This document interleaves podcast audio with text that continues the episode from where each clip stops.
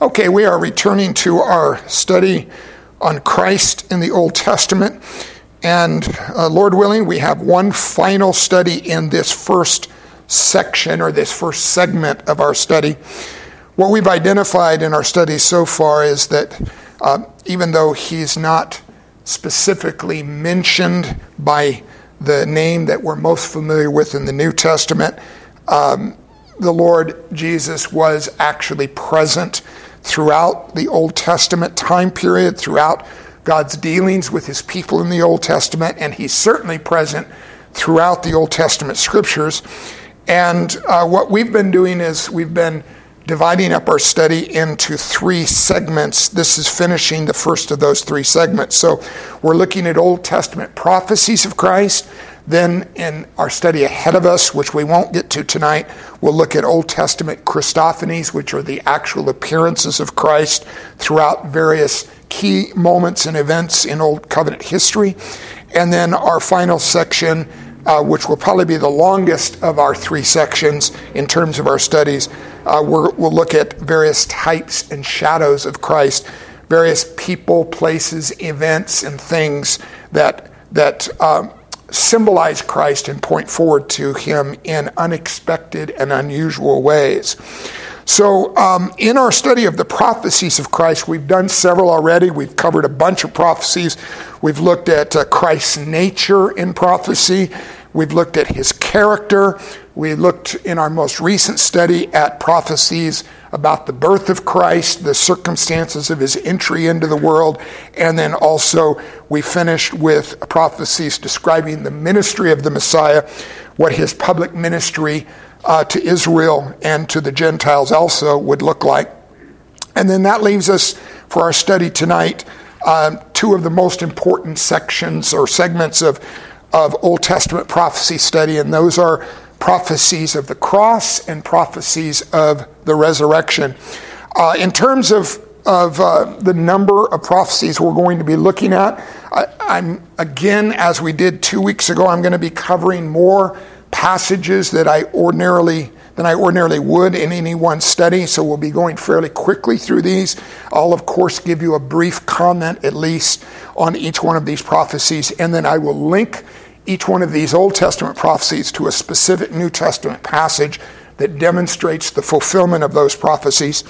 And uh, what we're going to do for tonight's study is look at three sections. First, we'll look at prophecies of the circumstances directly leading up to the cross, all of the events just before Jesus was crucified, but are connected to the cross. Then, prophecies of the circumstances of his crucifixion and his death and then finally prophecies of his resurrection.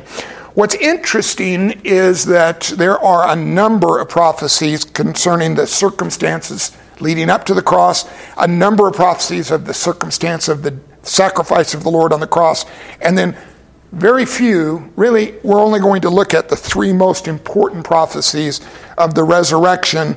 And I'll comment when we get to that section as to why, in my perspective or my belief, there are only three main prophecies of the resurrection of Christ found in the Old Testament uh, compared to the larger number uh, connected to the cross. But let's just jump right into prophecies of the circumstances leading up to the cross. The first we've studied in great detail when we went through the Gospel of Matthew together.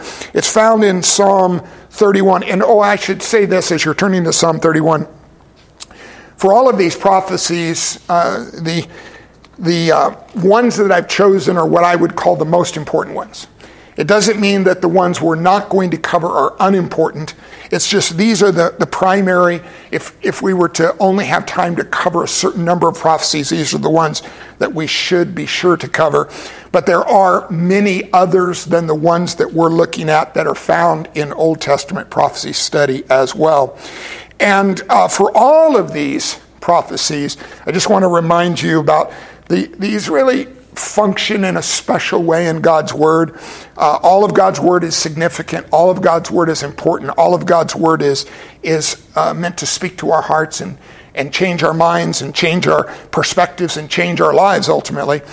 But Bible prophecy functions in a very important way, and I'm talking about the Old Testament prophecies in particular, because there remain some New Testament prophecies that have been declared by the Lord and by the apostles, which have not yet been fulfilled. And the question is, how much confidence can you place in a prophecy that someone has made at some ancient time in history, in the writing of the New Testament letters, that has not yet been fulfilled? And the answer to that is for us who are, are careful students of God's Word, you can place, if, if you're going to follow my example, you can place 100% confidence in the yet to be fulfilled prophecies that um, are still ahead of us, in a sense, in God's agenda in redemptive history. And the reason for that is, of course, the absolute certainty that we have in the prophecies that have been fulfilled. The, um, the testimony in those fulfilled prophecies of the divine inspiration of Scripture. Every time I do a, a, study of Old Testament Bible prophecies, it only serves to strengthen my confidence in the divine inspiration, the authority, and the integrity of the Scriptures. Meaning that there is no other book. I mean, literally, no other book that's ever been written in all of human history that has a list like this of predictions you know, there are some that would say, well, what about Nostradamus? And, you know, there have been various other uh, so called, um, what I would call secular prophets, meaning people that claim to have some uh, knowledge of future events and they've made some kind of pronunciation or prognostication of the future, and someone wrote it down or recorded it. Uh, the problem with all of those, I don't know if you've ever actually read the prophecies of Nostradamus, but they're so vague that they could they could be applied to any particular era of history. And you could look at the prophecy and say okay well that's happening today because it's just in such generalization and in such vague terms that uh, you can kind of you can kind of massage it and make it fit any of the circumstances that are currently happening in the world Bible prophecies are not like that. They're exceptionally detailed, they're exceptionally specific. We're going to be going through a list of those connected to the cross and the resurrection that demonstrate, uh, as I described in the very first study we did in, in prophecy a few weeks ago, the virtual mathematical impossibility of these things all being fulfilled in a single life, like they are actually fulfilled in Christ unless God was really in charge of all of history and unless he was sovereignly dovetailing those events to the fulfillment in the events of the life of his son. And remember, these prophecies were not just given by a single individual, they were spoken by various prophets over a long era of Old Covenant and Old Testament history. They were collected in the various books of the Old Testament, and then all found their fulfillment in the events and circumstances of the life and death and then resurrection of Christ. So, this very first one is in Psalm 31, and we'll read just verse 13. And the psalmist writes this, and remember this, uh, this applies to all the prophecies as well. Uh, the, the person that's writing the prophecy here, it's a psalm of David. King David is writing this song of worship under the inspiration of the Holy Spirit. He may or may not have been thinking about Christ in the future when he wrote these words. He most likely was thinking about his own life and his own circumstances, but by the sovereignty of God, they amazingly and interestingly not just describe what he was actually experiencing, but what the son of David by messianic prophecy would one day experience. So, verse 13 For I hear the whisperings of many, terror on every side, as they scheme together against me, as they plot to take my life. Now, it should be fairly easy for us to understand how that might have applied to King David's life. You remember there was one point where his own son, Absalom, conspired to steal the kingdom from David, and he did so with the help of many in the royal court at that time. And David here is recognizing this plot, which was a plot to actually murder King David so that Absalom could take the throne. And of course, the Lord had to um, the Lord had to sovereignly protect King David and keep him alive through that circumstance.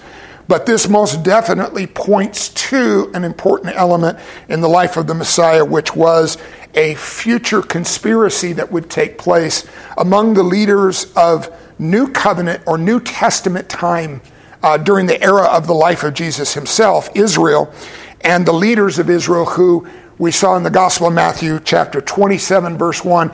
I won't read the passage, we're familiar with it, but those leaders gathered together and they did so in secret, they did so in private, and they conspired to have Jesus murdered. Next one, also in the book of Psalms, let's look at Psalm chapter 41.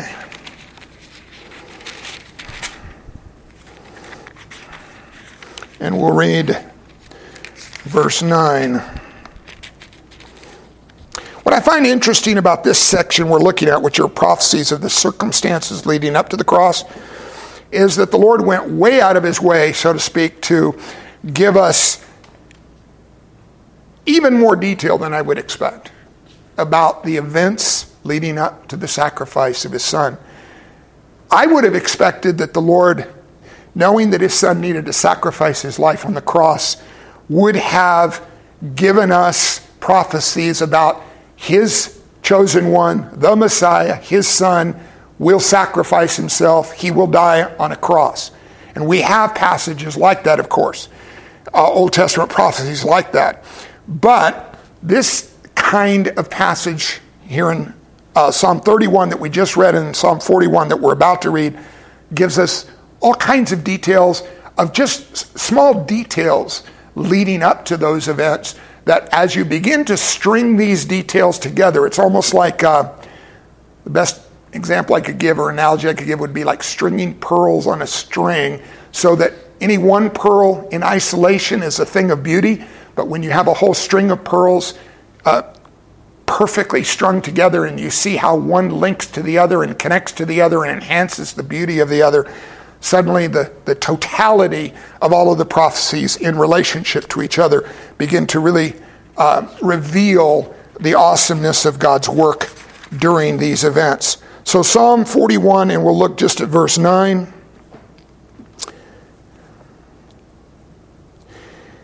Says this, and this is also a psalm of David.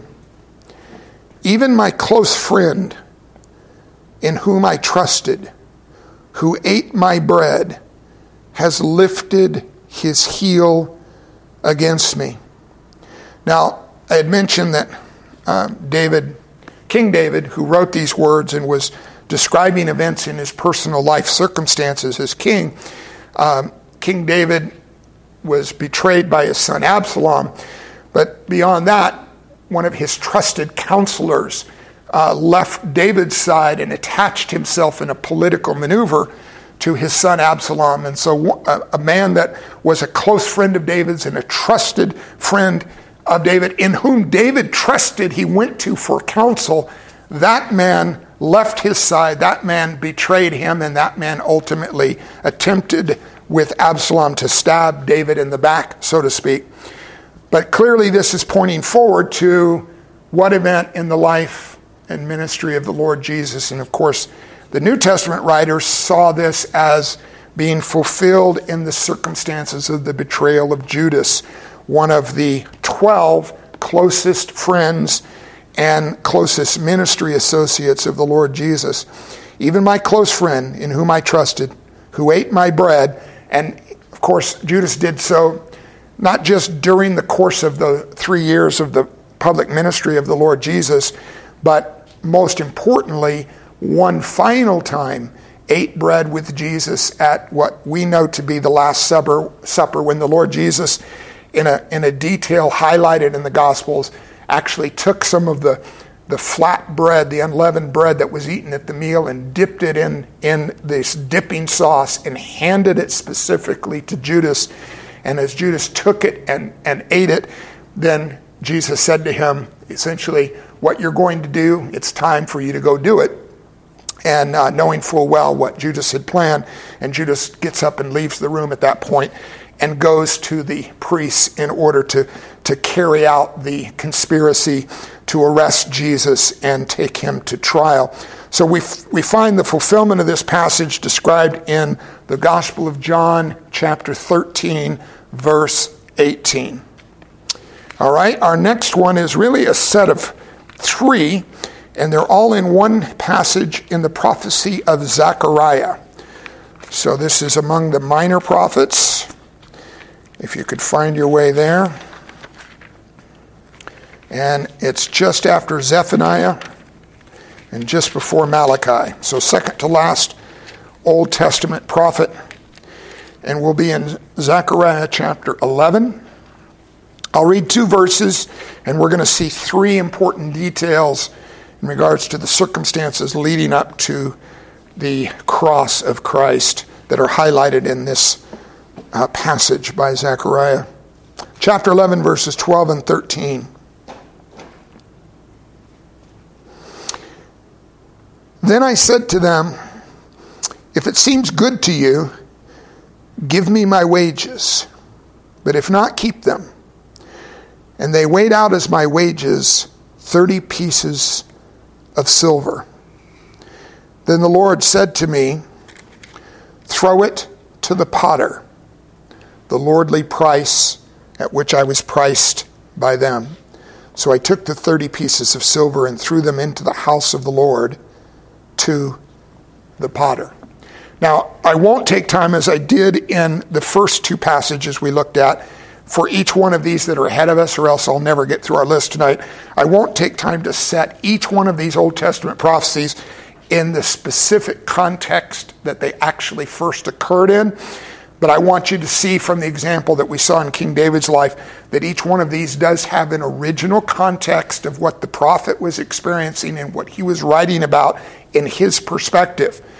But then the Lord is at work, inspiring by His Spirit at an even deeper level, a more far reaching, far ranging level, which is pointing forward to the events of the, the life of His Son. So let's look at, let's actually turn to these three now and I'll highlight which of the three elements from Zechariah's prophecy are, are, are fulfilled. The first is found in Matthew 26.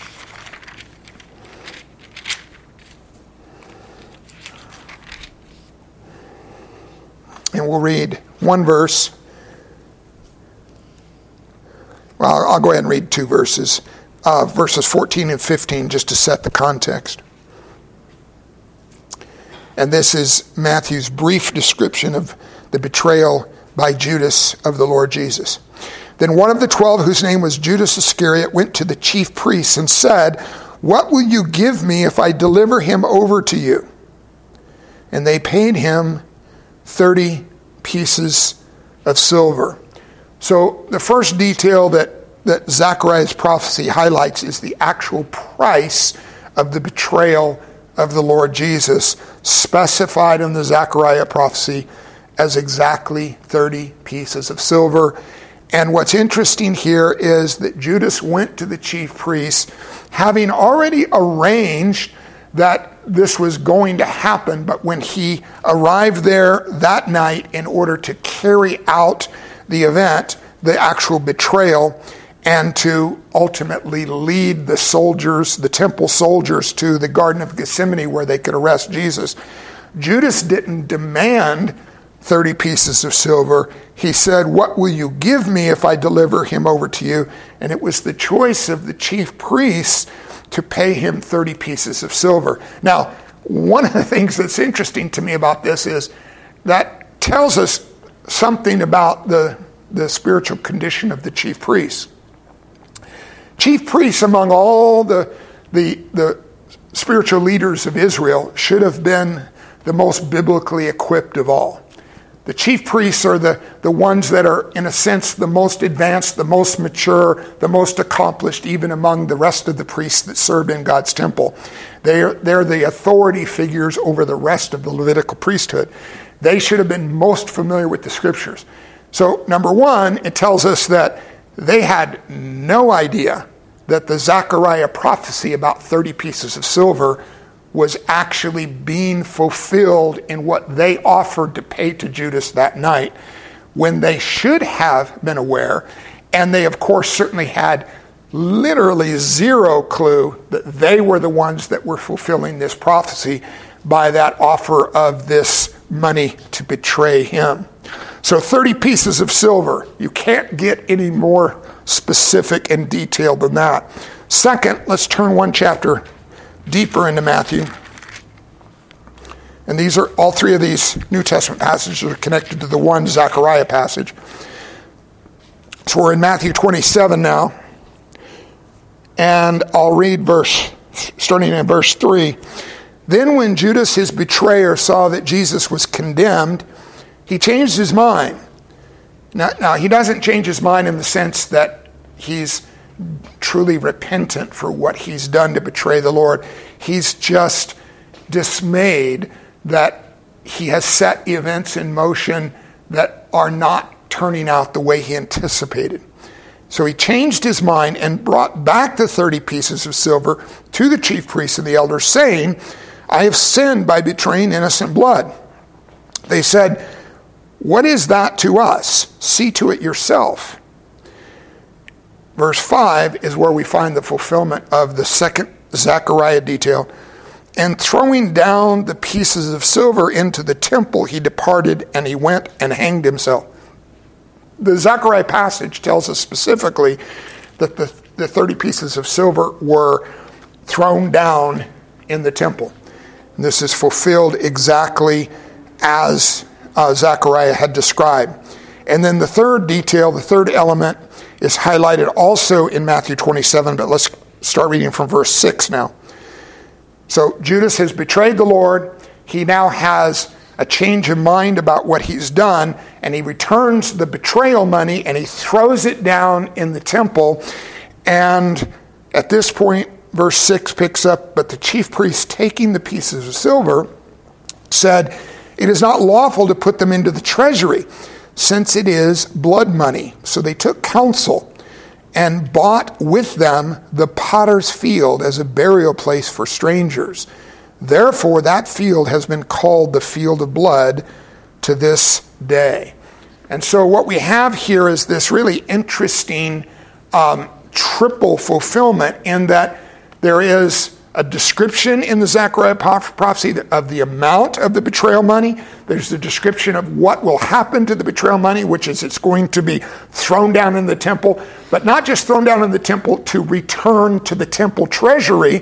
The chief priests recognize that we're not able to add that money to the temple treasury. This is their great inconsistency in their own heart's perspective because here they are actually conspiring to murder Jesus but they're so conscientious to not break God's law by adding blood money to the temple treasury that they decide to take that money and then turn around and, in the name of Judas, purchase a field for Judas and others like him to be buried, which becomes the potter's field that they actually purchase.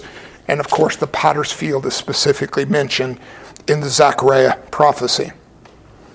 All right, next one. This is in uh, what should be for us very familiar territory. Let's go back to Isaiah chapter 53.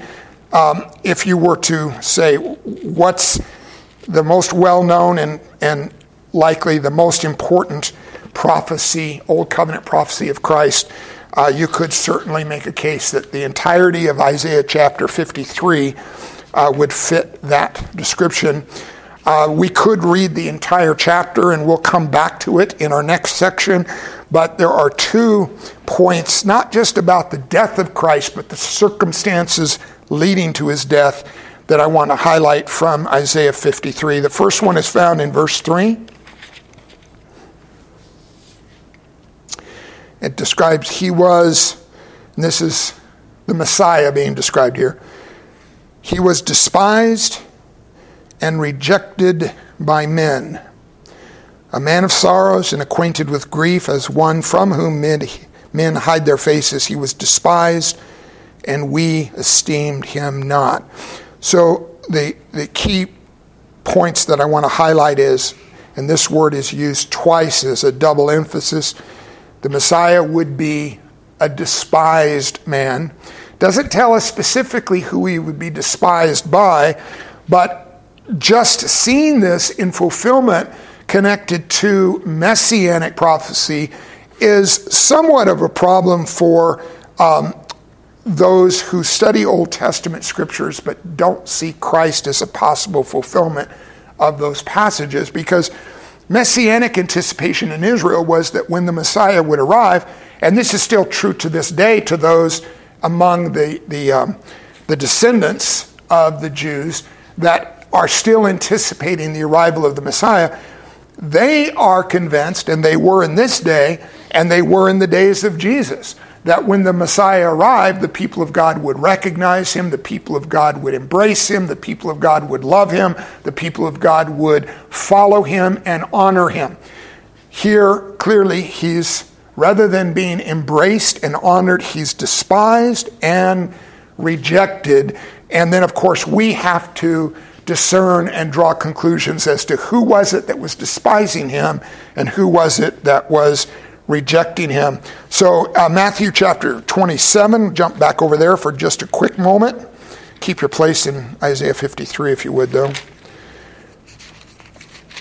Matthew 27, and now we're looking at verses 22 and 23. This is during the trial of the Lord Jesus. And this isn't the only time the despised and rejected prophecy was fulfilled, but it's the, the ultimate and final fulfillment of that prophecy. Pilate said to them, and he's speaking, of course, here to the crowd that was gathered, Then what shall I do with Jesus who is called Christ? Now, Pilate, no doubt, was speaking in Greek and uh, used the uh, Greek word Christos, but um, that word, of course, would parallel and um, connect directly to the Hebrew word Messiah for Messiah. So he's asking essentially what he's asking the crowd, then what shall I do with Jesus who is called the Messiah? They all said, This is the entire crowd gathered, the inhabitants of Jerusalem. And of course, the they that are found in, in verse 22 are the same they that uh, came out in droves and um, praised him and welcomed him and sang praises to him just one week before this on what we call Palm Sunday, the triumphant, triumphant entry, the triumphal entry of the Lord Jesus into the city of Jerusalem, starting the, what we call the Passion Week. But here they are now uh, on the day of his trial, crying out. They all said, Let him be crucified. And he said, Why? What evil has he done?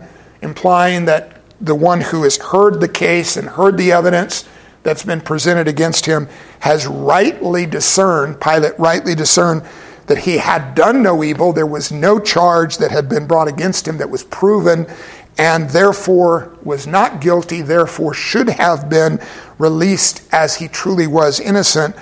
But because of the Lord's hidden, at this point, purpose for him to be uh, sacrificed for our sins, it was required that he was actually crucified. And so when he asked the crowd the question, What evil has he done? they shouted all the more, not answering his question directly, but simply despising him and rejecting him. And they shout, Let him, a second time, let him be crucified. All right, uh, next prophecy detail, also in Isaiah 53. We're going to jump down to verse 7. Isaiah 53 7. He was oppressed and he was afflicted, yet he opened not his mouth, like a lamb that is led to the slaughter, and like a sheep that before its shearers is silent, so he opened not his mouth. Now, this is a this is a, a a well familiar Old Testament prophecy of Messiah. Um, I'm sure you've read it before. I'm sure you're, you're understanding its context, but I, I just want to point out uh, the nuance of how prophecy needs to be read and then applied to the actual events that fulfill it. Um, this is describing the Messiah as someone who is silent, someone who does not open his mouth. Um, if we were to take that and, and apply it in a what I would call a hyper literal way, and try to make that fit all of the circumstances of the life of the Lord Jesus, that wouldn't fit, of course, because what's happened for the three years immediately prior to what this is describing is that Jesus has just had three years of public teaching ministry where he preached the kingdom of God and he taught his disciples the principles of God's kingdom and his saving purpose for them, not at all being silent during those three years. But at the moment of his affliction leading to his saving sacrifice, at the moment that he then became like a lamb led to slaughter and like a sheep before its shearers. The shearers here are those that are that are taking advantage, so to speak, of the sheep and him being in the role of the sheep. At the moment of his trial, at the moment where his life is on the line, in that moment, while he had been um, quick to open his mouth and proclaim the truths of God's word and all that needed to be revealed by him. At this moment, he closes his mouth and he speaks not a single word. And of course, this is fulfilled for us in um, Matthew 27, jumping back over there.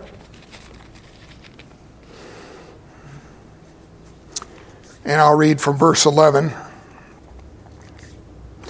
Now, Jesus stood before the governor, that governor is Pontius Pilate, the Roman governor. And the governor asked him, Are you the king of the Jews? Jesus said, You have said so. But, so he's willing to speak even in this moment of his trial to Pilate, because Pilate is not conspiratorially trying to execute Jesus. Pilate is just trying to get at the truth of the circumstance. But then the scene shifts, verse 12. But when he was accused by the chief priests and the elders, and the chief priests and the elders were the ones that did conspire to murder the Lord Jesus. The, they were wicked men. They were evil in their hearts, and they were, they were acting on their evil conspiracy. And so when the chief priests and the elders accused him. And of course, their accusations were false accusations, and they even paid false witnesses to testify against him. In that circumstance, it says in verse 12, he gave no answer. Then Pilate said to him, Do you not hear how many things they testify against you? But he gave him no answer, not even to a single charge, so that the governor was greatly amazed. And so the, the Isaiah 53, open not his mouth, prophecy was fulfilled. Uh, next one, Psalm 31. We, we read one from Psalm 31 earlier, and I'm, I, I split these two because uh, there's a certain sequence of these events, so to speak, in their fulfillment. Psalm 31, and we'll look at verse 11.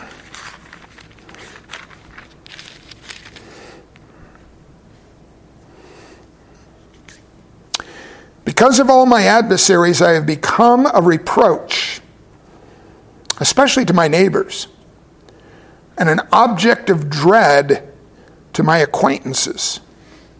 Those who see me in the street flee from me. Now, this is one of those messianic prophecies that doesn't get as much attention as some of the others, but it is highlighted in the Gospel of Mark, chapter 14.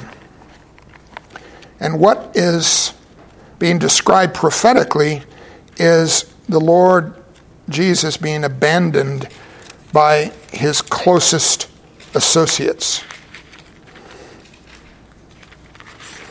At the moment when he should have been able to expect their greatest expression of loyalty. We'll read from verse 48, and the circumstance here is the Garden of Gethsemane, as Judas has led the temple soldiers out to arrest Jesus and lead him away to trial. Jesus said to them, Have you come out against as against a robber with swords and clubs to capture me? Day after day I was with you in the temple teaching, and you did not seize me. But let the scripture be fulfilled. Verse 50 And they all left him and fled. The all here is not the temple uh, guards that came to arrest him, but his own disciples in this critical moment left him and fled for their own personal safety, uh, taking no consideration in the most critical moment of uh, what would happen to the Lord Jesus. All right, let's. Uh, we've got one more passage for the circumstances leading up to the cross. We're back to Isaiah, but this time an earlier chapter, chapter 50, in a single verse.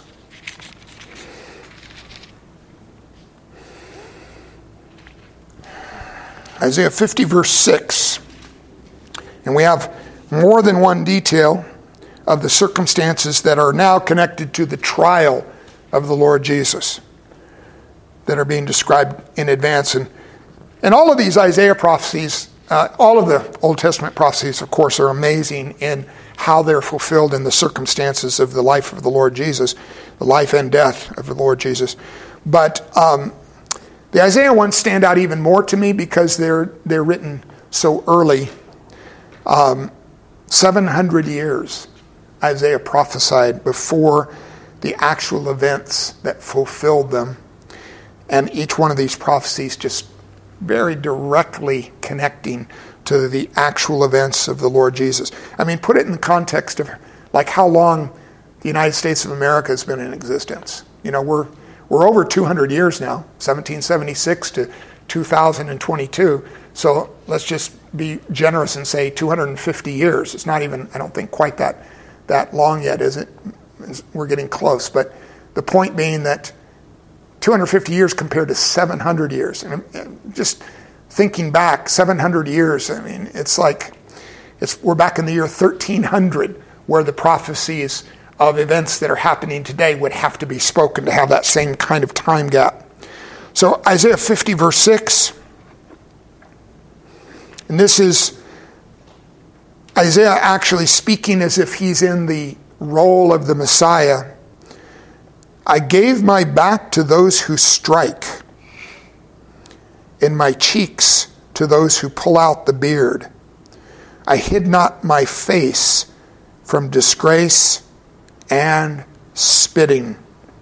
So then, of course, in Matthew 26, during the circumstances of the trial of the Lord Jesus, verse 67.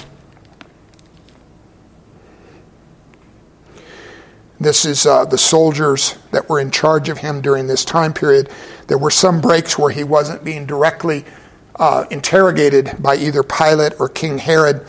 Uh, he was being he was being bounced back and forth between those two authority figures, but in between those, he was under the charge of the soldiers, and at this point, um, they uh, it's describing one of the ways in which they mistreated him. Then they spit in his face and struck him, and some slapped him, saying, Prophesy to us, you Christ. They're not saying it out of faith, they're saying it out of mockery, of course. Who is it that struck you? So here, um, there's two things that Isaiah highlighted, which is that uh, he would not turn away his face from being mistreated. And um, Isaiah specifies that among the mistreatments that he would endure would be um, striking and spinning. And he endured both of those, as well as giving his back, which this passage, I should have linked another passage, but uh, giving his back to those who strike. Of course, Jesus was uh, flogged um, by the Roman soldiers under um, Pilate's order at the very end of his trial process. All right, so that um, that ends our group of prophecies of the circumstances leading up to the cross. Let's look at the prophecies of the actual experience of the cross itself. The first and and, and possibly most well, you know, you can you can make a case and say the Isaiah 53 passage, but also Psalm 22 of all the messianic psalms and you know the Messianic Psalms play an important role among all of the Psalms. They are the Psalms, the songs, the inspired worship songs that are that are highlighting various elements of the Messiah, his life, his ministry, his person, his nature, his character. All of those things are highlighted in the Messianic Psalms. But even among the Messianic Psalms, one of them stands out because, and that is Psalm 22. That is because Psalm 22 is a messianic psalm of the death of the Messiah. Though it was, and I want to be clear about this, those that studied the Old Testament scriptures in Old Testament times did not understand that Psalm 22 was a messianic psalm describing the death of the Messiah because they did not believe and understand that the Messiah would have to suffer. They saw, of course, as we've, as we've studied many times before, that the Messiah would be a, he would be a conquering figure, a, a, a, a great and triumphant king that would never experience the kind of indignities that are described in great detail in Psalm 22. We're going to look at more than one passage in Psalm 22. I'm going to just link all of these together because we're right there and it'll, it'll help us um, in terms of just covering all of these passages. The first one I want to look at, though, and I'm looking at these in, um, in order of how they actually then were fulfilled in the cross experience of the Lord Jesus. The first one, we're going to jump down to verse 16. And in verse 16, it says, and this is all King David describing again his own experiences, not in literal sense, but his experiences in terms of, of the sufferings that he endured as part of fulfilling the Lord's purpose for his life as king, but ultimately in a way that David could not have anticipated, pointing forward to the circumstances of Christ on the cross. Verse 16 For dogs encompass me um, was that literally fulfilled? There may have been dogs present at the foot of the cross. Um, wild dogs were common outside of the city gates, and the crucifixion took place outside of the city gates. But more likely, this is a literal description of actual dogs, but dogs in the covenantal sense of symbolic description. In uh, Old Covenant Israel, Old Testament Israel, uh, dogs was a special insult that Israelites used to describe those who were outside of covenant relationship with the Lord. So they commonly referred to Gentiles as dogs. It was an insulting term. Um, so if dogs encompass the Lord on the cross, does that mean that he was surrounded by Gentiles on that day? The answer is yes, literally and technically, because he was surrounded by Roman soldiers who were Gentiles, and the Israelites viewed them as dogs. But really, how it played out and how it was fulfilled is those that claimed to have a covenant relationship with the Lord, but who actually did not. Those that should have welcomed, recognized, and embraced the Messiah, but actually despised him and rejected him and called for his crucifixion those were the true dogs that surrounded him that day. So dogs encompass me, a company of evildoers encircles me, and then this detail they have pierced my hands and feet.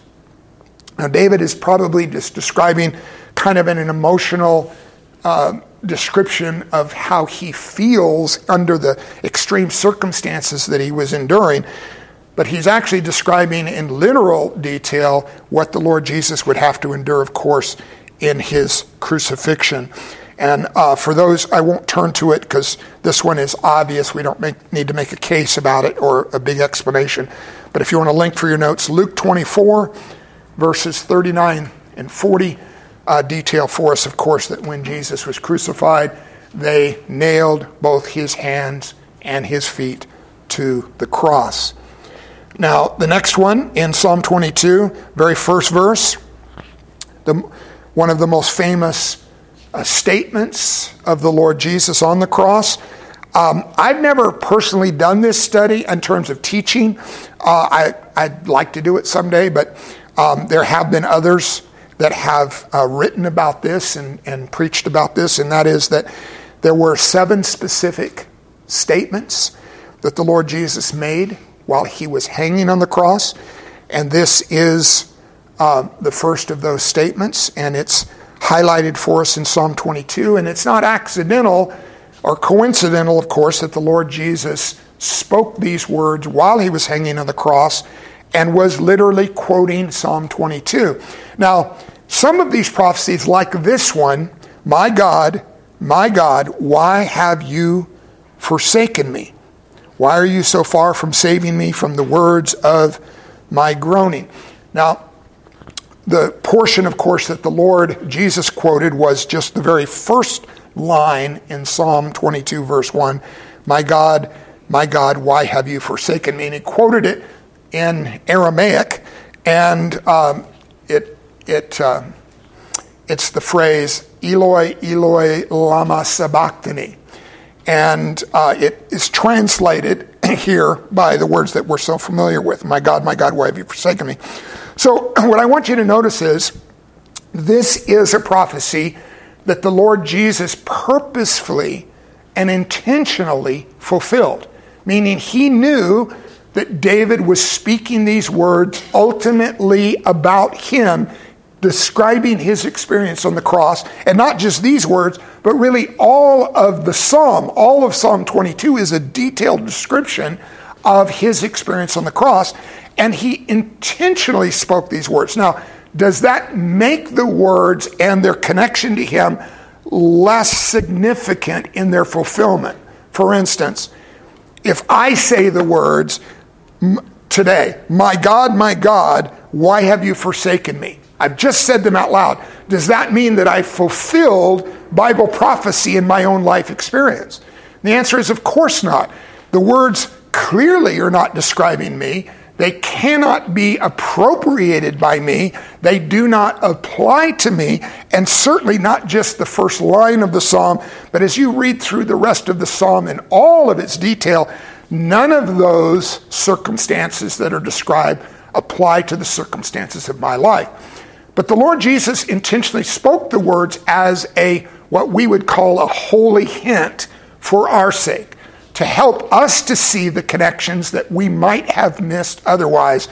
And I would put this in the same category as the events in Luke chapter 24, where the Lord was, in one of his resurrection appearances, was walking on the road to Emmaus with two of his disciples and then opened their perspectives to understand how the events of his crucifixion connected to Old Testament prophecy. And then later in the same chapter, he appears to the 11 surviving apostles and he opens their minds to understand how all of the Old Testament prophecies of Messiah were actually fulfilled in him. And so this line is for our benefit that we can see those connections. And then in terms of our, um, our New Testament fulfillment, um, I'll just give you for your notes Matthew 27 46, where Jesus actually speaks the exact words, Why, my God, my God, why have you forsaken me? Uh, next one, verse 18, Psalm 22, verse 18. They divide my garments among them, and for my clothing they cast lots. This is to me, I'm going to link it to John chapter 19, verses 23 and 24. And I won't have time to go back and forth and, and read each one of the New Testament fulfillments just because I'm already running short on time and I want to get through the list. But this is one of the most amazing ones to me. Small details, but super important. Two things that are highlighted in verse, in verse 18. Number one, they divide my garments among them, and for my clothing they cast lots. So, one is Jesus was wearing more than one item of clothing. He was wearing sandals, he was wearing an inner garment, he was wearing an outer garment, he was wearing a belt that was common in those days. There were various items that he would wear, just like every other Israelite would wear. Those items were divvied up among the crucifixion detail. They were the, one of the, the perks of being on a crucifixion detail is you got to take the personal possessions of the person that you were crucifying because they had no need of them any longer as they were being executed. But for one item of the clothing of the Lord Jesus, they saw it had special value. And do you remember what the detail was of that, of that garment that gave it special value? It, it was a seamless garment woven from one single piece of cloth, of one single piece of fabric. And because of that, they didn't want to tear it into pieces and divide it in the detail. They recognized one of us should take it, but then who's going to take it? Among this group of soldiers, we all want it. And so what they did, of course, as it's described in the John, Pat, or excuse me, I think uh, I gave you, um, yeah, John 19, verses 23 and 24 is they didn't just divide his garments, but they sat down and gambled. They cast lots to see what, which one soldier would take that one special garment that he was wearing. All right, next one is also in Psalm 22. Look at verse 15. My strength is dried up like a potsherd, and my tongue sticks to my jaws. You lay me in the dust of death. This is very highly poetic language describing just how uh, dehydrated um, Jesus became in his crucifixion experience. He had been uh, arrested in the middle of the night the previous night, of course, in the Garden of Gethsemane. He spent all night long under um, under the watch of the soldiers that had arrested him. He was bounced back and forth between uh, Pilate and um, King Herod. He was then uh, abused by the soldiers, and then he was he was uh, by uh, Pilate's order he was uh, whipped, uh, and in that there was great blood loss. So at this point in the actual crucifixion experience, he was exceptionally dehydrated. And John chapter 19, verse 28, points to this um, Psalm 22, 15 prophecy and describes the experience of the Lord Jesus in which he cried out that I thirst. And then in his experience of crying out about his thirst, um, there is, of course, a response, but we'll, we'll save that for the next one. We have one last one in Psalm 22. Look now at verses 7 and 8. All who see me mock me. They make mouths at me. They wag their heads. And then this is trust. This is um, quoting those that are mocking the Messiah in this moment. He trusts in the Lord. Let him deliver him. Let him rescue him, for he delights in him. This is a mocking statement, like, oh, okay, so this guy says he trusts in the Lord. He's got a special relationship with the Lord. The Lord watches over him. The Lord cares for him. Let's see if the Lord intervenes. We're going to do something to him that it's going to make it impossible for the Lord to intervene. And of course, that uh, being the, the crucifixion event itself. And so, in that, um, we see a fulfillment in Matthew 27, verses 42 and 47, in which he was mocked by the inhabitants of the city of Jerusalem and specifically by the religious leaders that passed by his crucifixion site and they actually spoke out and quoted this exact verse as they mocked him. He trusts in the Lord, let him deliver him.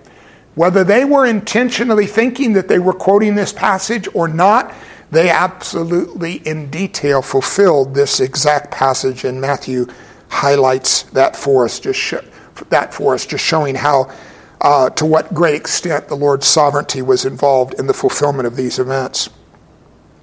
All right, um, Psalm 69, verse 21.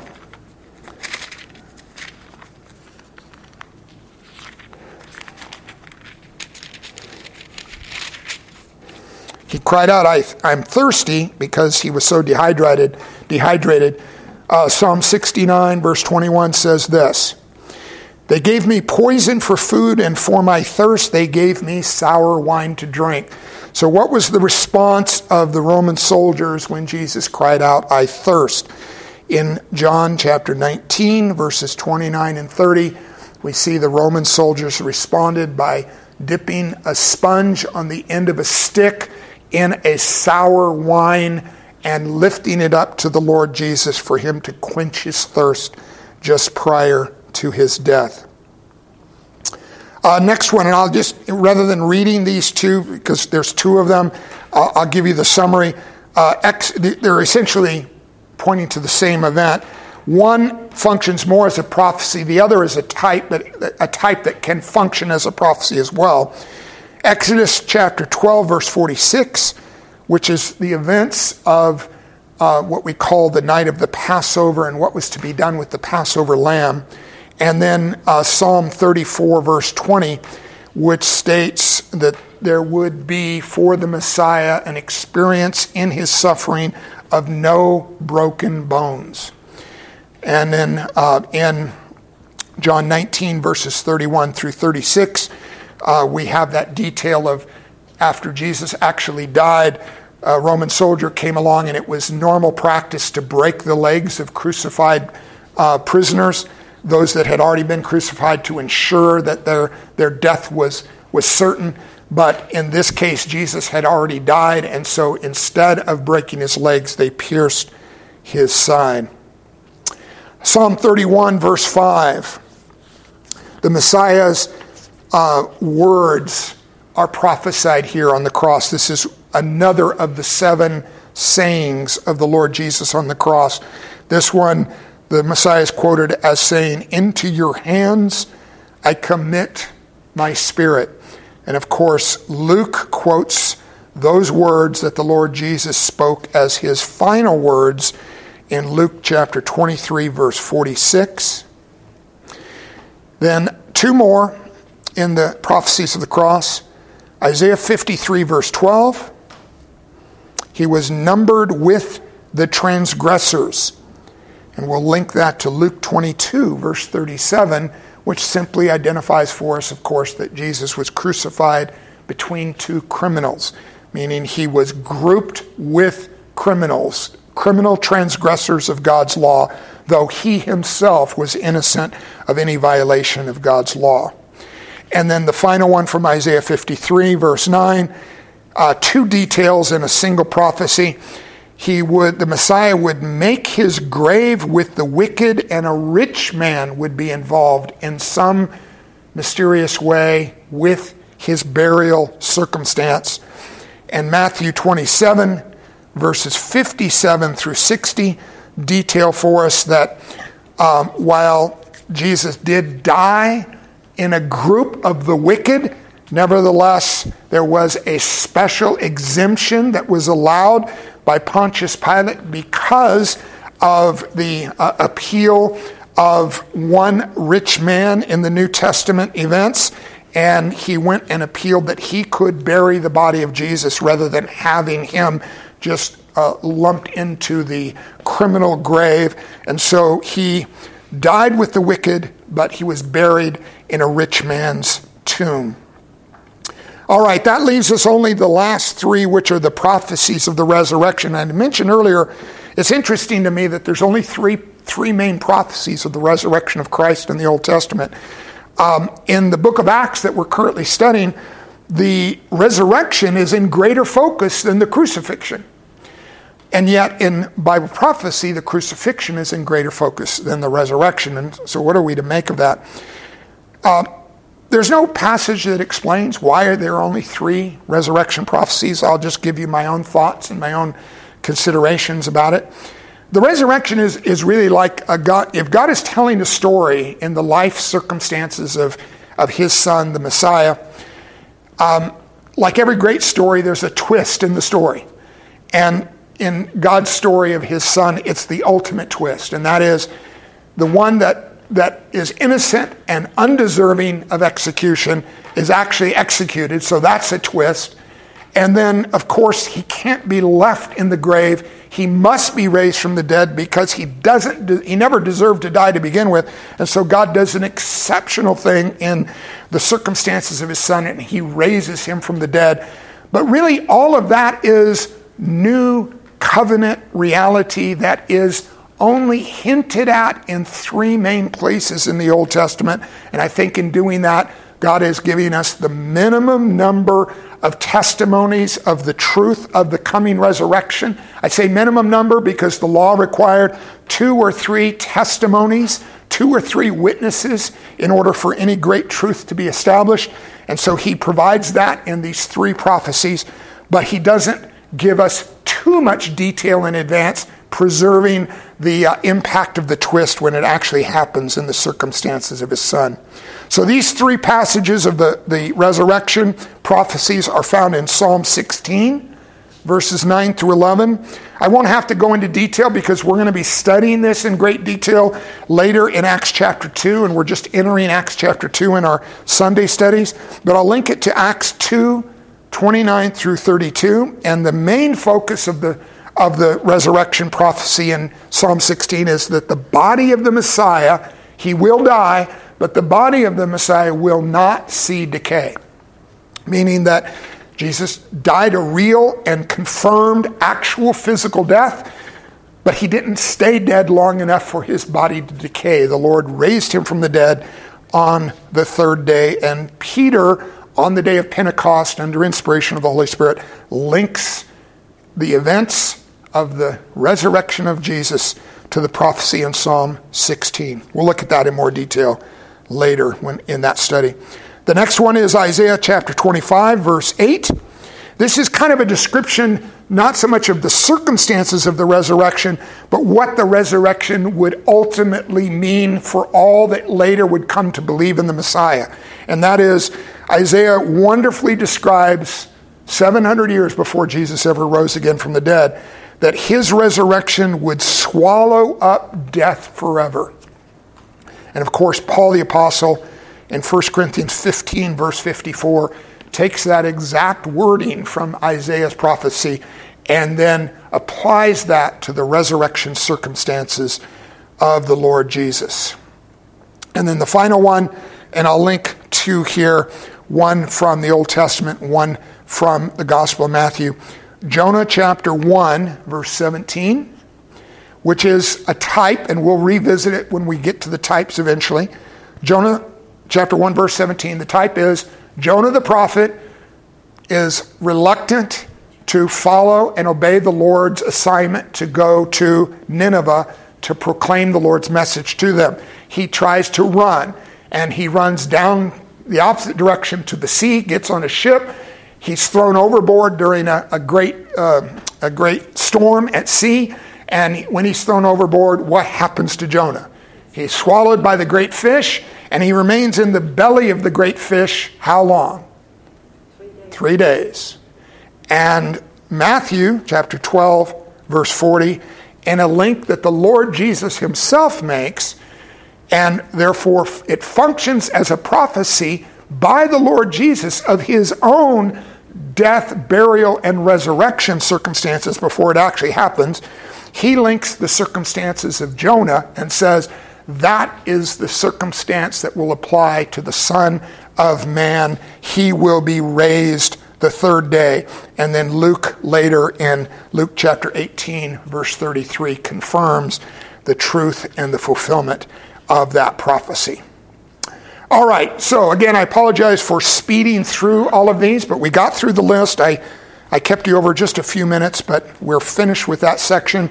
Uh, Lord willing, we'll be back in a couple of months for the next segment of this study, and we will tackle the what are called in theology the Christophanies, which are the Old Testament, Old Covenant appearances of Christ in the events of history. God bless you.